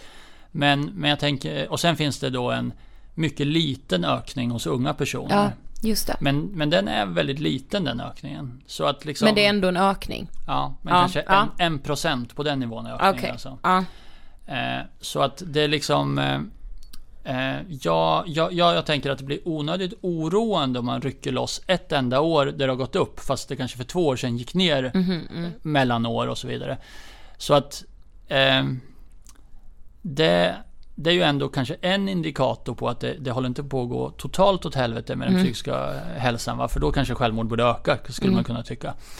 Eh, men, men sen det jag refererar till är ju då till exempel Två av de mest dramatiska exemplen skulle vara autism och ADHD. Mm. Och då har man studerat det i, hos tvillingar i Sverige. Man har väldigt fina tvillingregister i Sverige på 200 000 tvillingar. Som får massa frågor hemskickade hela tiden. Och då har man studerat då hur mycket ADHD och autism eh, problem eller hur man ska uttrycka Mm. sig som uttrycks då av de här personerna olika årgångar och det ligger ju platt liksom samtidigt som diagnoserna har liksom gått från superovanligt till supervanligt. Så, så liksom i det fallet tror jag ingen skulle påstå att förr i Sverige var, var ingen, hade ingen autistiska Nej. drag och nu har alla fått eller att liksom plötsligt alla barn fått ADHD i Sverige. Mm. Det, det, det kanske är någon som tror det, men det är ju helt felaktigt. Mm. Det är ju liksom in, inte så, utan vi, vi diagnostiserar allt mer ADHD på en barnkullar som är som de brukar vara ungefär. Och, Ja. och, d- och då, då, då tänker man att eh, och sen kan man säga att det tredje benet att luta sig mot, som ju de andra också lutar sig mot lite, är ju folkhälsoundersökningar och i Region Stockholm gör man liknande undersökningar. Och där ser man heller, skulle jag säga, ingen dramatisk förändring. Det, det är unga kvinnor faktiskt som är lite undantag till hela västvärlden. just som, som visar då ökade symptom av sömnlöshet och liksom somatiska besvär, magproblem och sådana saker. Va? Men, men den ökningen, även den ökningen är ju mycket mindre än diagnosökningen. För den är ju väldigt dramatisk hos unga människor. Det är ju liksom, om jag minns rätt, det är väl ungefär dubbelt så många som får en depressionsdiagnos, unga kvinnor och så vidare. Även om man kan säga hos äldre kvinnor är det ju, är det mycket, mycket mer. Det får ju Ja. 35% antidepressiva när du är 85 plus. Mm. Så, så på, på många sätt är det kanske de äldres psykiska hälsa som det, det finns mer att oroa sig om då. Men, Ja. men på totalen kan man nog säga att givet allt man hör om hur dåligt det går, eller liksom de, de väldigt oroande larm hela tiden, så blir man förvånad när man tittar på data. Och för den som inte tror mig nu, vilket är fullt rimligt, så är det väldigt lätt att kolla upp det här själv. De här myndigheterna som har forskningsdata, de är väldigt, de är väldigt glada om någon är intresserad. Så de har Mm. gjort väldigt fina hemsidor på Folkhälsomyndigheten till exempel. Man själv kan gå in, klicka på frågor, få upp liksom grafer över år för år. Det, kan, det är superenkelt att göra för vem Mm. som helst. Och, och eh, Region Stockholm har samma sak på något som heter CES, då, Centrum för Ja, epidemiologi och samhällsmedicin, där man kan klicka runt själv och se jättelite, så man kan jämföra olika stadsdelar i Stockholm och se då att Mm. eh, vid, Men- vid vissa diagnoser är det mycket vanligare runt Karlaplan än i Fittja, va? förvånande nog. Mm, men, men varför använder då liksom våra myndigheter som typ Folkhälsomyndigheten eller Socialstyrelsen, varför använder de sig av en så jag vet inte, alarmistisk liksom Ja, men rubrik som att ja. så här, ja men det, det ökar jättemycket. Alltså är det för att man vill, vill uppmärksamma det eller liksom Det känns Ja, men konstigt när jag- det kommer jag från en tror myndighet. Att, eh, alltså, jag, jag vill inte säga att jag sitter inne på den absoluta sanningen. Va? Det kanske är så att det håller på att gå totalt åt skogen i, i, i Sverige. Usch, det- det tror jag jag, inte. jag, jag tror verkligen inte det. Och jag tänker mig på många sätt vore det ju väldigt konstigt om det gjorde det. Med tanke på att för de allra flesta människor blir det ju har det ju blivit mycket bättre. Mm. Alltså varför skulle vi må så fruktansvärt dåligt när man inte gjorde det för 30 år sedan eller 60 år sedan eller 100 år sedan? Alltså det, det verkar liksom kontra, precis tvärt emot vad, vad det Mm. borde vara om det nu är så att att det är en avspegling av våra förutsättningar i livet liksom. Vilket det väl inte är då. Nej men kan det inte också handla om att det ändå är fler som vågar söka hjälp eller som söker Ja sig? precis, alltså, precis. Alltså det, det skulle kunna vara så att vi faktiskt mår lite bättre. Men att den stora, hur mycket människor idag vet om sömnproblem och Mm. nedstämdhet Ah. och så. Det jag skulle tro är att, att man rapporterar mer med samma mående över tid eftersom Mm. det blir Mm. att folk mycket mer varse det här va. Mm, Om jag ser just på det. mi- mina barn, de identifierar ju andra barn med ADHD hela tiden. Det är det första man, man säger även bland åttaåringar liksom. Ah, han har säkert ADHD och så. och, och för att kunna säga det måste man ju veta vad ADHD är. Mm.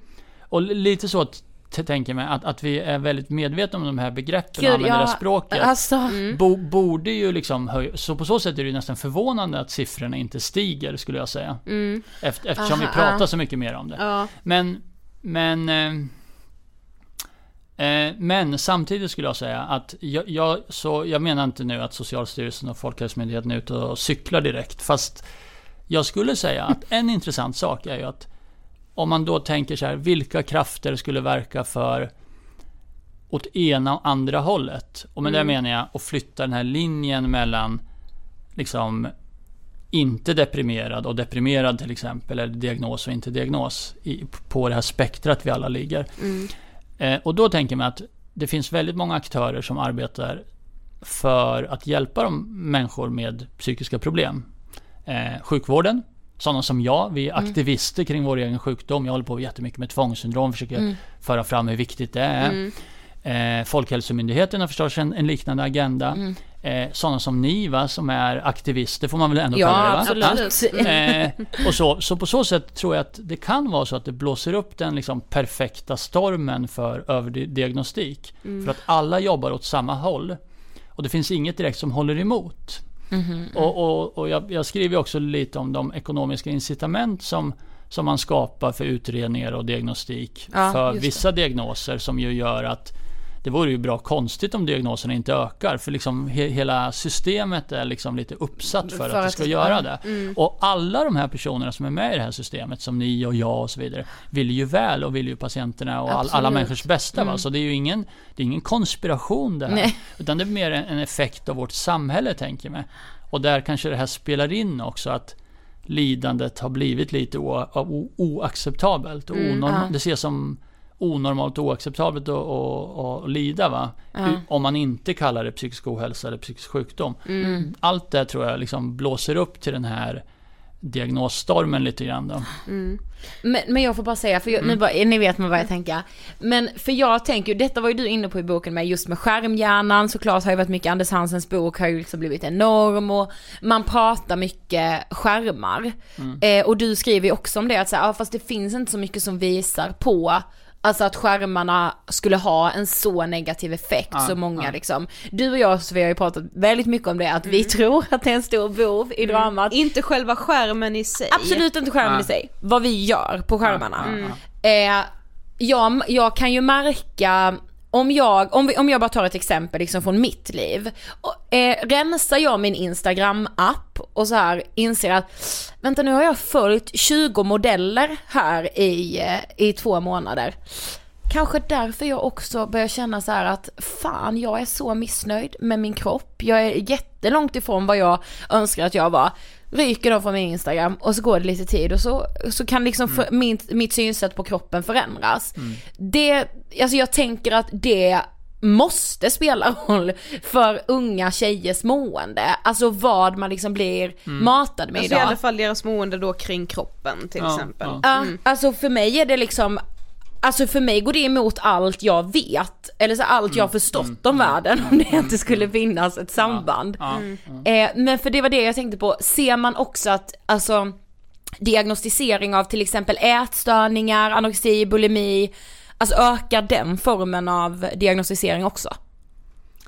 Ja det tror jag. Jag har faktiskt inte koll Nej. på exakt dem. Jag jobbar ju väldigt, väldigt mycket med BDD dock. Ja. Eh, så att eh, alltså vi kallar det självupplevd eh, fulhet. Ja, Mm. precis. Kroppsuppfattningsproblem eller hur man ska uttrycka sig.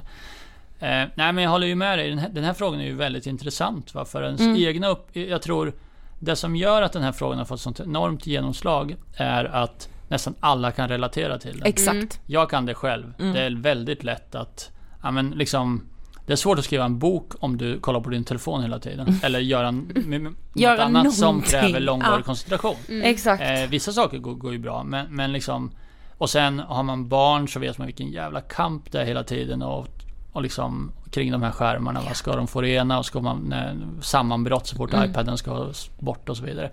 Så att liksom på så sätt är det ju lite en skräll när, när de här stora undersökningarna kommer som att betydelsen av av skärmtiden är som om man har glasögon eller inte, eller om man äter potatis eller inte. Det, det lå, lå, låter ju som ett skämt då. Mm.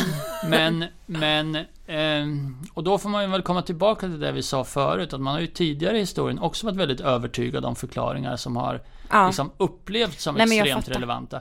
Men, men då, då vill jag ändå säga så här att Ja, eh, de- här data då som kommer från England och USA som, som menar att effekten av det här är så liten som man faktiskt inte borde forska, alltså liksom att man nästan kan släppa det Ja. här lite grann va. Det, det, jag tror inte man ska ta det som intäkt för att man bara ska liksom lämna sina barn helt själva med paddor eller sig själv eller göra vad fan som helst. Och, och titta 10 timmar om dagen på Instagram. För det är klart att det är ju, även om du kanske inte blir sinnessjuk av det. Nej. Mm. Så det är klart om du vill lära dig eh, franska eller eh, inte vet jag, dansa ballett eller vad du nu vill göra. Nu tog jag två väldigt elitistiska Ja, exempel här, ja. men vad du än vill göra. Mm. Så, så, så måste du ju, så kan du ju inte ägna dig åt något annat hela tiden. Nej. Så det är klart att jag, jag tänker, det ena är liksom en fråga om så här. Finns det vetenskapliga belägg för att man får eh, psykiska problem av det? Och, och där är ju ändå slutsatsen nej än så länge. Mm. Det betyder ju inte i varje enskilt fall Nej, att det inte kan vara skadligt. Mm. Om en unge sitter, eller du eller jag Ja. gör det, så, så kan det vara dåligt för oss, fast det inte på, liksom i studier på befolkningsnivå visar någon Visar. effekt. Mm. Eh, men, men den andra frågan är kanske mer så här etisk, skulle man säga, hur vill man leva sitt liv? Eh, vill man ha det så att man stirrar ner i telefonen när man sitter och äter middag ihop eller ty- tycker man det är inte okej? Jag, jag tänker mig det finns massa andra frågor som handlar mer om Mm. hur vill jag leva mitt liv? Exakt. Och de frågorna besvaras ju inte av av de här forskningsstudierna. Nej. Så att jag menar, jag, jag är liksom, eh, jag är fångad lite i samma fråga som du, att det känns ju så himla det känns ju eh, fel. Ja, det är ju det. Och Alltså- också det är lite skönt att hitta boven i dramat. Ja, det är det Ah, också. ah, Ja, Gud vad härligt. jävla det. telefon Mm. liksom. Men du jobbar ju som sagt inom psykiatrin. Upplever du och dina kollegor att det är många som söker sig till psykiatrin som egentligen är för friska? Eh, nej, alltså det här är ju, jag vet inte hur jag ska uttrycka mig. Det har varit väldigt viktigt för mig när jag skriver boken att inte framstå som jag tycker folk ska skärpa sig och att folk larvar sig eller att så. Så jag hoppas inte att det framstår så. Men så det är inte alls min egen kliniska upplevelse att vi att det söker en massa människor som inte har något där att göra. Nu kan man säga, jag jobbar ju med en väldigt specialiserad mottagning Ja. som handlar om OCD och så. Så vi, vi är lite insnöade i vårt, vårt lilla gebit. Och eh, eh, många av de människorna är det ju precis tvärtom med. De har haft jätteallvarliga problem jättelänge Ja, och, och söker hjälp. Och vi vet också hur dålig om man får säga så, dålig vården är i stora delar av Sverige för människor med BDD eller hoarding. OCD kanske Ja. blir lite bättre. Men, men på vissa ställen finns det ju ingen hjälp alls. Och därför har vi utvecklat internetbehandling som man kan få i hela Sverige. Ja. Eh, dessbättre. Och så den liksom desperationen de här människorna har är verkligen påtaglig.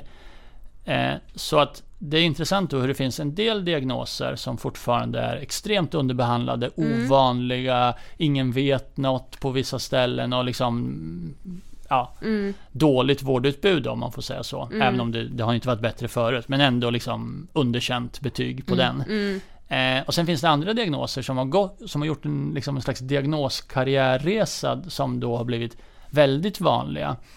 Eh, och, och där kan man ju säga att eh, för en del diagnoser är det absolut så att genomsnittspatienten är betydligt friskare än tidigare. Alltså friskare i bemärkelsen fungerar bättre. Eh, och och jag, jag beskriver ju i boken eh, mest kring autism egentligen. Att där är ju Eh, idag så söker människor för autismutredningar som liksom inte gjorde det förr. Där egentligen huvudpoängen kanske är att, att förstå, sin, förstå sig själv bättre. Det är inte alltid, liksom, i början sökte ju människor som behövde väldigt mycket stöd av samhället Mm, via ja. LSS och andra insatser. Mm. Och idag så har diagnosen ett värde även om du inte behöver någon hjälp. Mm. Och det är ju en ganska ny sak i psykiatrin, i, i sjukvården överlag. Ofta söker man ju vård, okej du får en diagnos, nu får du insulin eller du behöver det, du behöver det. Men att, att man söker då och, och ser ett värde med själva diagnosen för att förstå sig själv. Det är något som är, eh, skulle jag säga, relativt nytt och också liksom öppnar lite gränserna för diagnosen på ett nytt sätt. Mm. Eftersom det också är så att en större del av befolkningen har till exempel autistiska drag så blir det svårt då att veta om då 5% av tonårspojkar i Stockholm har autismdiagnos idag, kan det vara 25% om 10 år? Mhm. Eller hur, hur, hur drar man den gränsen? Ja. Och den gränsen är inte helt eh, självklar. Mm. Det finns Men- ingen som kan säga exakt var, de gränserna går. Nej. Men, men det kommer påverka oss som samhälle rätt så mycket. Mm. Men finns det mer liksom forskning egentligen kring, ja men säg typ BDD och koding då, som man egentligen inte har hört så jättemycket om. Jag hade aldrig hört någonting av det innan vi startade Ångestpodden. Nej, inte jag Nej, nej. Eh, Finns det mer forskning kring det än vad det gör kring utmattningssyndrom som jag tror att alla har hört talas om i dagsläget? Ja, alltså bo, båda de två du nämnde är ju lite sådana här kusiner från landet, höll jag på att säga, Ja, diagnoser som inte så många bryr sig om. Mm. Ehm, Men om man ska ge folk lite hopp kan man ju säga, när jag började med min, min liksom psykiaterbana och forskning och så, då var det ju likadant för OCD. Det fanns typ Mm. två pers, kanske ett par till i Sverige som höll på med OCD. Mm. Det var även i Stockholm så, du som vuxen fick du nästan ingen hjälp alls. Det var superkast. Och idag finns det ju kanske 50 pers som jobbar heltid med OCD. Ja. Alltså vår, vårdutbudet som finns i Stockholm är, är absolut världsklass för OCD. Mm. Ja. Och det har hänt på 20 år. Så, så liksom det var, och, och, och då skulle jag säga, tidigare var det ju att få hjälp för hoarding för 10 år sedan. Det fanns ingen som kunde hjälpa det. Nu finns det några i alla fall och för Mm. BDD också. Det finns internetbehandling i hela Sverige Ja. som vi erbjuder och så. Så liksom det är inte, om, om, bara så man inte tar illa vid sig när man hör det här att det finns problem va, Mm. med, med vård, vården. Så har det utvecklats väldigt mycket. Mm. Ja. Ehm, och med utmattningssyndrom är en mycket mer vanlig diagnos, men den är ju inte så vanlig i psykiatrin. Nej. Den är ju vanlig i primärvården. Mm. Det är där människor med stress söker. Så att där, där, skulle jag säga att det finns förstås en stor klinisk erfarenhet och så, och en del forskning. Men svagheten är lite grann att den forskningen, dels är en ganska ny, alltså man har inte hunnit göra Nej. så mycket. Mm. Och man har liksom, det finns inga studier i USA eller Tyskland eller England på Så man kan utmattningssyndrom. jämföra med heller. Nej. Nej. Mm. Det, det är ju liksom inte som att det mesta av hur vi gör vid andra diagnoser i Sverige är något vi har hittat på i Sverige. Utan Mm. vi, vi förlitar oss för hur vi ska göra vid en hjärtinfarkt med Mm. saker man har forskat fram i hela världen. Mm. Mm. Vi, alltså vi har ju väldigt mycket kontakt med lyssnare, med föräldrar, alltså Ja. väldigt liksom brett. Och det vi märker framförallt är ju att, alltså som liksom medborgare idag vet man inte vart man ska vända sig i vilket skede. Nej. Eh, kan du förstå vad vi menar Ja, med det? ja, att ja. så här, allt ifrån som barn, man vet inte när får jag gå till elevhälsan, vad gör ungdomsmottagningen, när ska jag vända mig till vårdcentralen? Det upplever vi är ett enormt bekymmer. Också BUP känns så här household, det vet alla, ja köerna är jättelånga dit, hälften ska såklart inte till BUP, de ska bli uppfångade i någon tidigare instans. Eh, tror du liksom att att det, alltså vad, hur, eller så här, tror, det är klart det måste rättas till, men hur, hur fasen ska vi komma liksom på banan med det där? Ja. Ja du. eh, nej men jag, jag tänker att eh, eh, internationellt sett så är det ju väldigt många i Sverige som har kontakt med psykiatrin. Så Mm. liksom den specialiserade, psykiatri är ju liksom specia, Ja, specialiserad vård va. Som inte är vårdcentraler och så. Och, och eh, det går kanske inte att göra den hur stor som helst i bemärkelsen att det finns inte liksom folk och ja, det, det är praktiskt i stort sett omöjligt. Mm. Eh, primärvården har ju blivit mycket bättre på psykisk ohälsa skulle jag säga. Mm. Men för 20 år sedan Mm. var det kanske inte dåligt. Men idag har ju alla vårdcentraler i Region Stockholm i alla fall, de har ju psykosociala, alltså psykologer eller kuratorer Mm. och så. Ehm, men det jag tror kommer behövas är ju att, alltså människor har ju problem och lider, det, så är det ju. Mm. Och eh, man, om det inte finns någon annan hjälp så kommer man förstås söka sig till vårdcentralen eller till vården. Eh, och idag skulle jag säga är, är vad man annars skulle göra väldigt oklart. Exakt. Eh, jag, jag, tror liksom om man om man har en dålig arbetssituation, det är ju inte så helt uppenbart varför en distriktsläkare skulle vara bra på att hjälpa en med det. Nej. Det, det är liksom inte huvudfokus för deras utbildning, arbetsmiljöfrågor. Men, men eh, eh, det, det, på något sätt blir det där Ja. problemen hamnar i samhället. Och där tror jag nog att man måste hitta andra sätt för att, ja liksom, om, om man inte har någon vettig kompis att fråga eller någon, att, att man kan lösa det själv. Att det är många människor som behöver hjälp. Så, så jag är ju inte emot, jag menar ju inte att att vi inte ska hjälpa folk. Nej. Utan det handlar om så här, vad är bästa hjälpen? Och då Mm. kanske man, det finns ju olika system med, lite som du var inne på med chatt kanske, eller Mm. som kallas sån här open door-grej liksom, eller det finns det här parkbänksprojektet från Botswana Mm. va, som de har testat på många andra ställen också. Att finns ett ställe dit du bara kan gå och snacka med någon. Ja, ja Du, men be- du behöver ju- liksom inte, jag vet inte, du kanske inte måste ange ditt person... Det, det, Nej. det måste inte bli en administration Precis. det. Nej, precis. Men vårt administrativa samhälle är oftast inte så bra på den typen av eh, smidiga grejer. Nej. Utan det blir ofta så här, du måste bli en patient, du måste, ha ett person, Ja. liksom, du måste in i Det är systemet. bank-id och det är det här Mm. och du ska... Ja, Ja, men nej, men, precis. ja. Ja. Men vad är då egentligen skillnaden på att må normalt dåligt och att må sjukt dåligt? Mm. Ja, För som sagt, alla mår ju dåligt ibland. mm, Det, det Det kommer vi tillhör inte få. livet. Nej. mm, mm. Och vi Ja, det tror finns ju folk vi- som mår häpnadsväckande bra också. Ja, jo. Men vi tror ju inte Jag, att jag, man jag, kan jag må träffade en man en 100%. gång, han sa, Ja. jag, han sa så här, alltså, jag har aldrig ångest. Förutom när IFK Norrköping spelar match. Då hade han ångest. Annars hade han aldrig ångest. Så det finns en del som är Ja, väldigt... eh, några stycken. Ja, Men ett vi- gä- litet Men- gäng. Nej men Men- och vi är ju också väldigt emot Ja. hela det här med att man ska bli den ultimata versionen men det- av sig ja. själv, man ska Ja, hela ja, tiden ja, vara, ja. må liksom 100% Ja, bra. ja. Det, Ja. Som du Nej, sa i men början, det är omöjligt. Så, så liksom i bo- boken skriver jag också om sådana här skattningar som vi gör i vården jättemycket. Det är så här, ange din hälsa mellan, hur du skattar din hälsa mellan 0 och 100. Mm. Och då är det ju nästan ingen som skattar 100. Nej. Eh, och eh, snitt i Sverige 84 ungefär. Mm. Och, alltså då pratar vi om vanligt folk som inte ens har en sjukdom utan Mm. liksom har eh, vem som helst. Ja. Så, så det, det tror jag också att eh, och det är ju lite därför jag är emot begreppet psykisk ohälsa också. För, för Jaha. det kanske väcker tankar om att, att optimalt mående är möjligt. Mm. Och den strävan som, som man har när man säger då att psykisk hälsa är att du ska kunna förverkliga dig själv. Det tänker jag är att ge människor kanske orimliga förväntningar på hur det kommer vara. Mm. Eh, och, och jag, jag tänker att, att samhället skulle vara... Det är mycket bättre att samhället, tror jag, satsar på de som har det som är väldigt olyckliga. Om de är olyckliga av skäl som inte har med sjukdom att göra eller att de har ett psykiatriskt tillstånd där vi vet att vi kan göra väldigt mycket för att lindra den olyckan.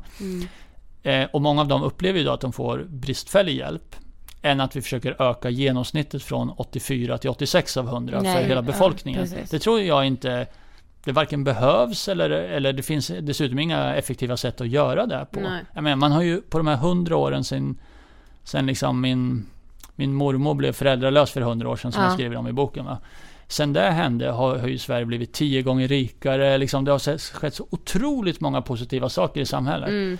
Eh, och om inte det hjälper, om inte det har fått bort det här illabefinnandet liksom, då, då tror jag det, det är ganska orealistiskt att tro att, att politiska reformer skulle kunna göra alla mer eller mindre lyckliga. Det, Ja, det nej. funkar inte så liksom. Nej och det går ju fortfarande inte att förhindra att personer dör eller försvinner från en av andra anledningar som kan Nej. få en att må dåligt. Man kan få andra sjukdomar som gör att man också mår dåligt. Ja. Alltså det är ju livet. Men Ja. vi brukar prata om att så här, alltså, om- ens vardag är två plus, är väl det kanon? Ja, alltså man livet- kan inte vara livet uppe- överlag. Ja, fem eller? Ja, ja, av fem. Alltså vad fan, Ah. fem kan man inte vara. Alltså det är helt sjukt och jag skulle vara uppe Två, på två plus fem. tycker jag var ganska lågt. Ja, Tycker du?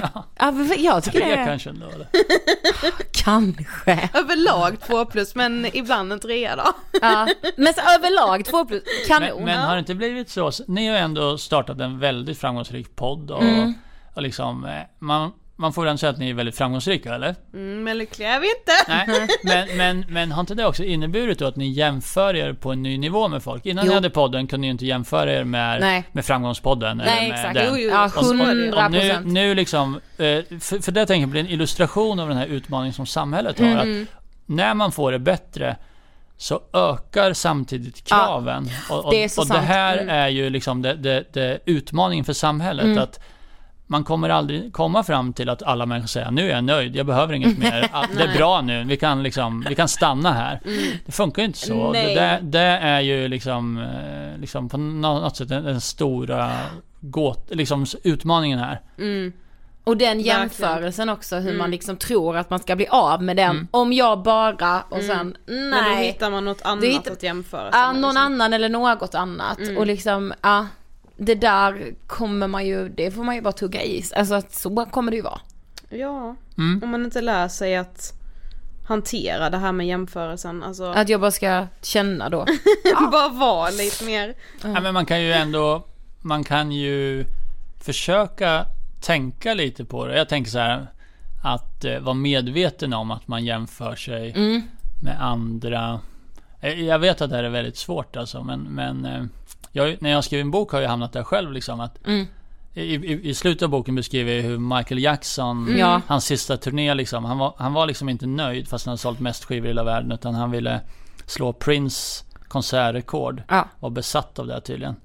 Och Alltså nu vill inte jag jämföra mig med någon av dem eftersom jag gett ut en liten bok. Men, men när, man, när jag gett ut en bok så börjar jag jämföra mig med andra som skriver böcker. Ja. Alltså så här, ja men fan den boken verkar gå jävligt bra. Exakt. Eh, Och, sådär. och liksom på något sätt blir det som en mikroversion av det här upplever man själv. Mm. Och, och det, det är ju den stora densamma. utmaningen. Liksom. Ja. Och på samhällsnivå är det väl också så att Exakt. liksom, de flesta människor i världen skulle väl tänka att Sverige måste vara nästan paradisisk plats att bo på. Ja, det är ju liksom, vem har det bättre än vi har det just Nej, nu? exakt. Eh, och då, men, men det är svårt att konvertera det till att det känns så. Ja, precis. Mm. Ja, gud det är så inte... Mm. Nej men nu Ja, har vi vi poddat så länge, nu måste vi börja avrunda. Nej, du kommer få komma tillbaka Christian. Sista frågan. Och den handlar bara om livet i stort. Mm. Vad inspirerar dig? Oj. ehm.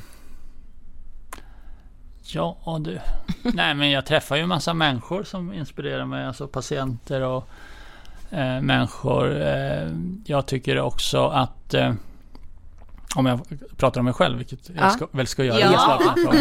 Så eh, det har varit väldigt skönt för mig att lyfta blicken lite från det här typ förut hållit på med utveckla behandling för OCD, Ja. göra ding ding ding liksom sådär att att ta ett lite större perspektiv, få ett större perspektiv både själv och sen skriva ner det också. Att Ja. läsa andra saker. Det har varit superfascinerande att läsa om autismens historia och läsa Mm. de första liksom beskrivningarna av autism och så. Det var ett, jag känner att jag har lärt mig mycket på det. Så det har varit liksom inspirerande Mm. för mig. Mm. Tack så mycket för att du ville gästa Ångestpodden. Tack för att vi kom hit. Tack. Vad vi lärde oss Sofie. Ja men absolut. Jag ty- alltså nu när jag funderat ännu mer sen vi träffade Christian för dryga två veckor sedan va? Mm. Eh, jag tycker inte problemet är psykisk ohälsa som begrepp. Jag Nej. tycker det kan få inrymma mycket saker. Mm. I så fall finns det väl ett kunskapsglapp eller liksom så här. Jag vet inte, definitionerna är jättesvåra för många men jag tror inte att man är benägen att söka mer vård och belasta vården. Alltså jag tror verkligen inte det. Nej, och som jag också sa i intervjun här att så här, jag tror ju att om jag skulle ändå- säga att begreppet psykisk ohälsa har ju blivit väldigt mycket mer household sen Ja! bara vi startade Ångestpodden och jag tror inte att det är något negativt överhuvudtaget. Även om man inte då liksom så här, ja men eh, jag har haft en eh, jätteallvarlig depression eller liksom, alltså jag tror bara att den kunskapen gör att man blir mindre rädd om man skulle få en diagnos. Mm. Eller om man skulle prata med någon som bara shit det låter verkligen som att du har, ja men som jag sa när jag började prata med, eller chatta prata eh, i Mendley-appen så Mm. sa ju psykologen som jag har träffat där att det låter som att du har en lindrig depression. Mm. Hade det hänt mig för bara typ tre år sedan hade jag ju blivit jätterädd. Mm. Nu bara så här, jag har så pass mycket kunskap och jag vet att psykisk ohälsa behöver inte vara något farligt, det kan vara det, men jag är ju inte rädd för mina tankar så det, det liksom, det slår ju inte an någonting i mig som skulle vara negativt. Du tänkte inte där och då, hjälp, jag måste sätta mig i en taxi till psykakuten. Absolut inte. Nej, och det är väl det jag tänker att människor generellt inte gör. Jag Mm. tycker snarare problemet ibland är att vi söker hjälp för sent. Mm. Och det, Christian höll ju med oss om det när han sa okej men den bilden du delar, jag fattar den också. Mm. Och jag, jag förstår jättemycket av vad han säger och håller med. Och vissa saker gör jag inte. Nej, men, den gemensamma probe- problembilden som jag känner ändå att nästan alla som jobbar med de här frågorna har, är ju att man inte vet när man ska söka sig vart och att det inte finns så många ställen att vända sig till. Om man har typ, ja men som jag, en lindrig depression. Exakt. Det är klart att jag inte vill gå och sätta mig på psykakuten för jag vet att det finns så många som mår väldigt mycket mer Ja. akut i sitt mående. Men jag känner ju samtidigt inte att jag vill skita i det helt för Nej. då kanske min depression blir ännu värre. Ja, men det är mycket bättre nu än vad det var bara när jag fick den diagnosen för det var i början av sommaren. Men liksom så här.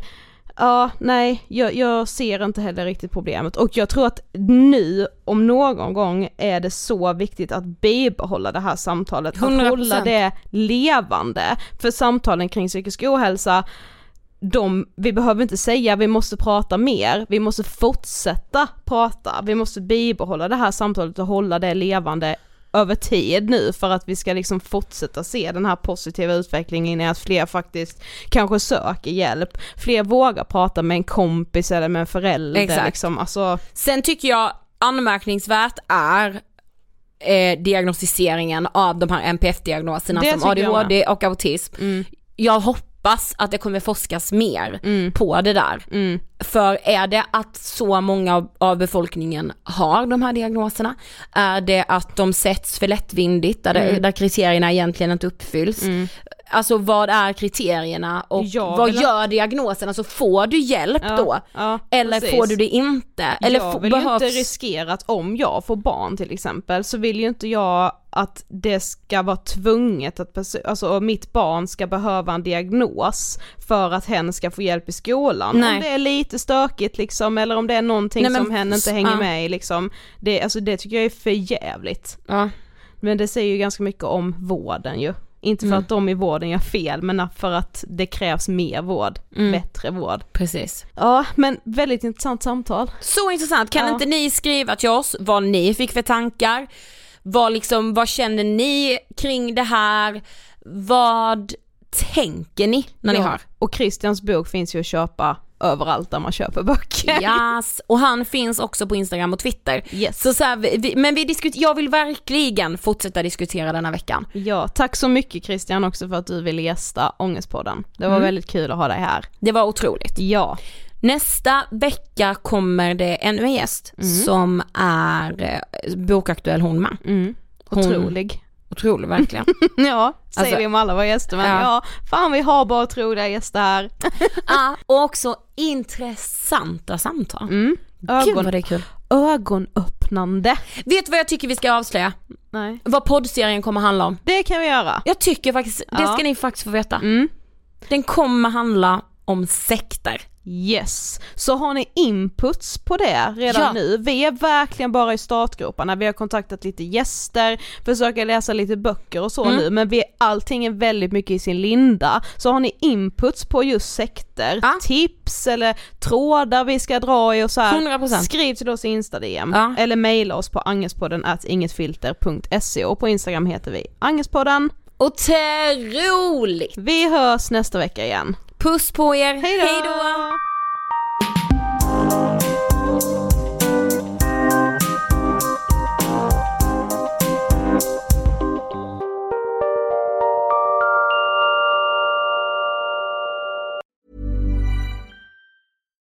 Hi, I'm Daniel, founder of Pretty Litter. Cats and cat owners deserve better than any old fashioned litter. That's why I teamed up with scientists and veterinarians to create Pretty Litter. Its innovative crystal formula has superior odor control and weighs up to 80% less than clay litter. Pretty Litter even monitors health by changing colors to help detect early signs of potential illness. It's the world's smartest kitty litter. Go to prettylitter.com and use code ACAST for 20% off your first order and a free cat toy. Terms and conditions apply. See site for details.